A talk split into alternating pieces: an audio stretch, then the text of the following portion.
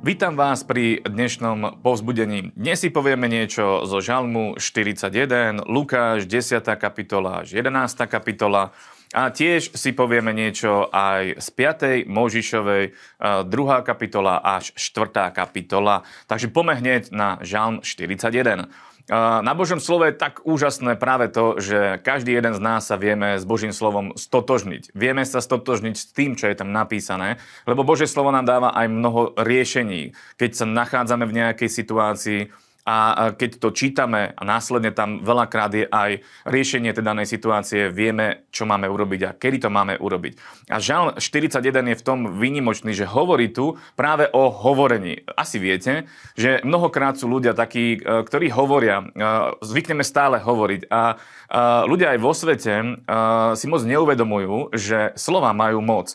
Preto zvyknú niekedy aj zle hovoriť, či už o nás, o našej práci, o našej rodine a tak ďalej a tak ďalej. Slova majú moc, ale je veľmi dôležité zdôrazniť, že nie je na tých, ktorí patria Bohu, pretože Boh je ten, ktorý nás vie vždy pozdvihnúť. Ak by aj niekto nás chcel ubiť, ak by aj niekto nás chcel nejakým spôsobom ovplyvniť zlými slovami, tak toto nemá moc na náš život, pretože Boh je ten, ktorý nás vie pozdvihnúť. A o tom hovorí práve uh, tento žalm a v 11. verši je napísané.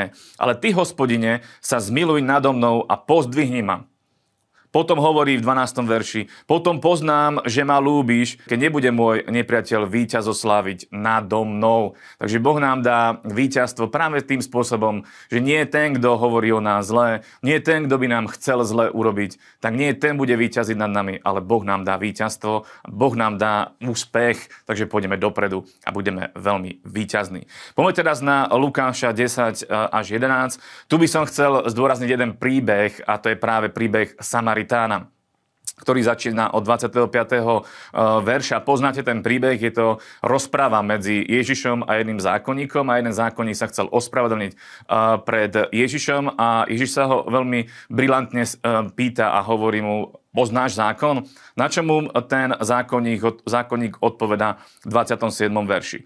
A on odpovedal a riekol, milovať budeš pána svojho Boha z celého svojho srdca, z celej svojej duše, z celej svojej sily a z celej svojej mysle a svojho blížneho ako sema, seba samého. Na čomu Ježiš hovorí, že dobre odpovedal, lebo toto sú dva zákony, ktoré naplňujú celý zákon. Milovať budeš Boha a milovať budeš svojho blížneho ako seba samého. Ale zákonník sa chcel, chcel nejakým spôsobom ospravedlniť a tak sa ho pýta, že kto je blížny. A Ježiš mu hovorí, že hovorím mu potom následne ten, ten príbeh, ktorý poznáme o Samaritánovi. A ja by som povedal iba 33. verš, až do 36. ten by som prečítal. No potom prišiel k nemu nejaký Samaritán, uberajúci sa cestou a keď ho videl, milosrdenstvom bol hnutý. A pristúpil a poobvezoval jeho rany a polial olejom a vínom a vyložiac ho na svoje vlastné hovedo, zaviedol ho do hostinca, postaral sa o neho a druhého dňa, keď odchádzal, vyňal dva denáre, hostinskému dal a povedal mu, maj o neho starost a čo by sa nad to viac vynaložilo, ja ti, keď pôjdem tadieto, späť zaplatím. Ktorý teda z týchto troch sa zdá ti, že bol blížnym tomu, ktorý to bol, upadol medzi lotrov? Na čo odpovedá? Ten, ktorý mu učinil to milosrdenstvo. Vtedy mu povedal Ježiš, iď a čiň aj ty podobne. Zákonník, zákonník chcel e, sa ospravedlniť a chcel robiť dobre tým, ktorí sú mu blížnym. Ale Ježiš hovorí, ty buď blížnym druhým. Ty sa zachovaj tak isto, ako sa zachoval tento Samaritán. Nie je to otázka toho, ako to my cítime, či, sa, či je na to čas, alebo nie je na to čas. Biblia hovorí o tom, že máme byť milosrdenstvom hnutí, naše srdce musí byť premenené, musí byť plné lásky. A keď to máme, tak následne nebude, nebude problém pomôcť ľuďom, ktorí sú v núdzi. A v tomto čase to je, myslím, že veľmi aktuálne. Poďme hneď aj na 5. Možišovu 2, až 4. Tu by som chcel zdôrazniť jednu dôležitú vec. Biblia tu hovorí totižto o zaujatí zeme. A hovorí o tom, ako, ako majú Izraelci zaujať zem. A určite poznáte ten príbeh o Davidovi a Goliášovi. Už malé deti v besiedke sa o tom učia a vieme, že Goliáš bol veľký obor.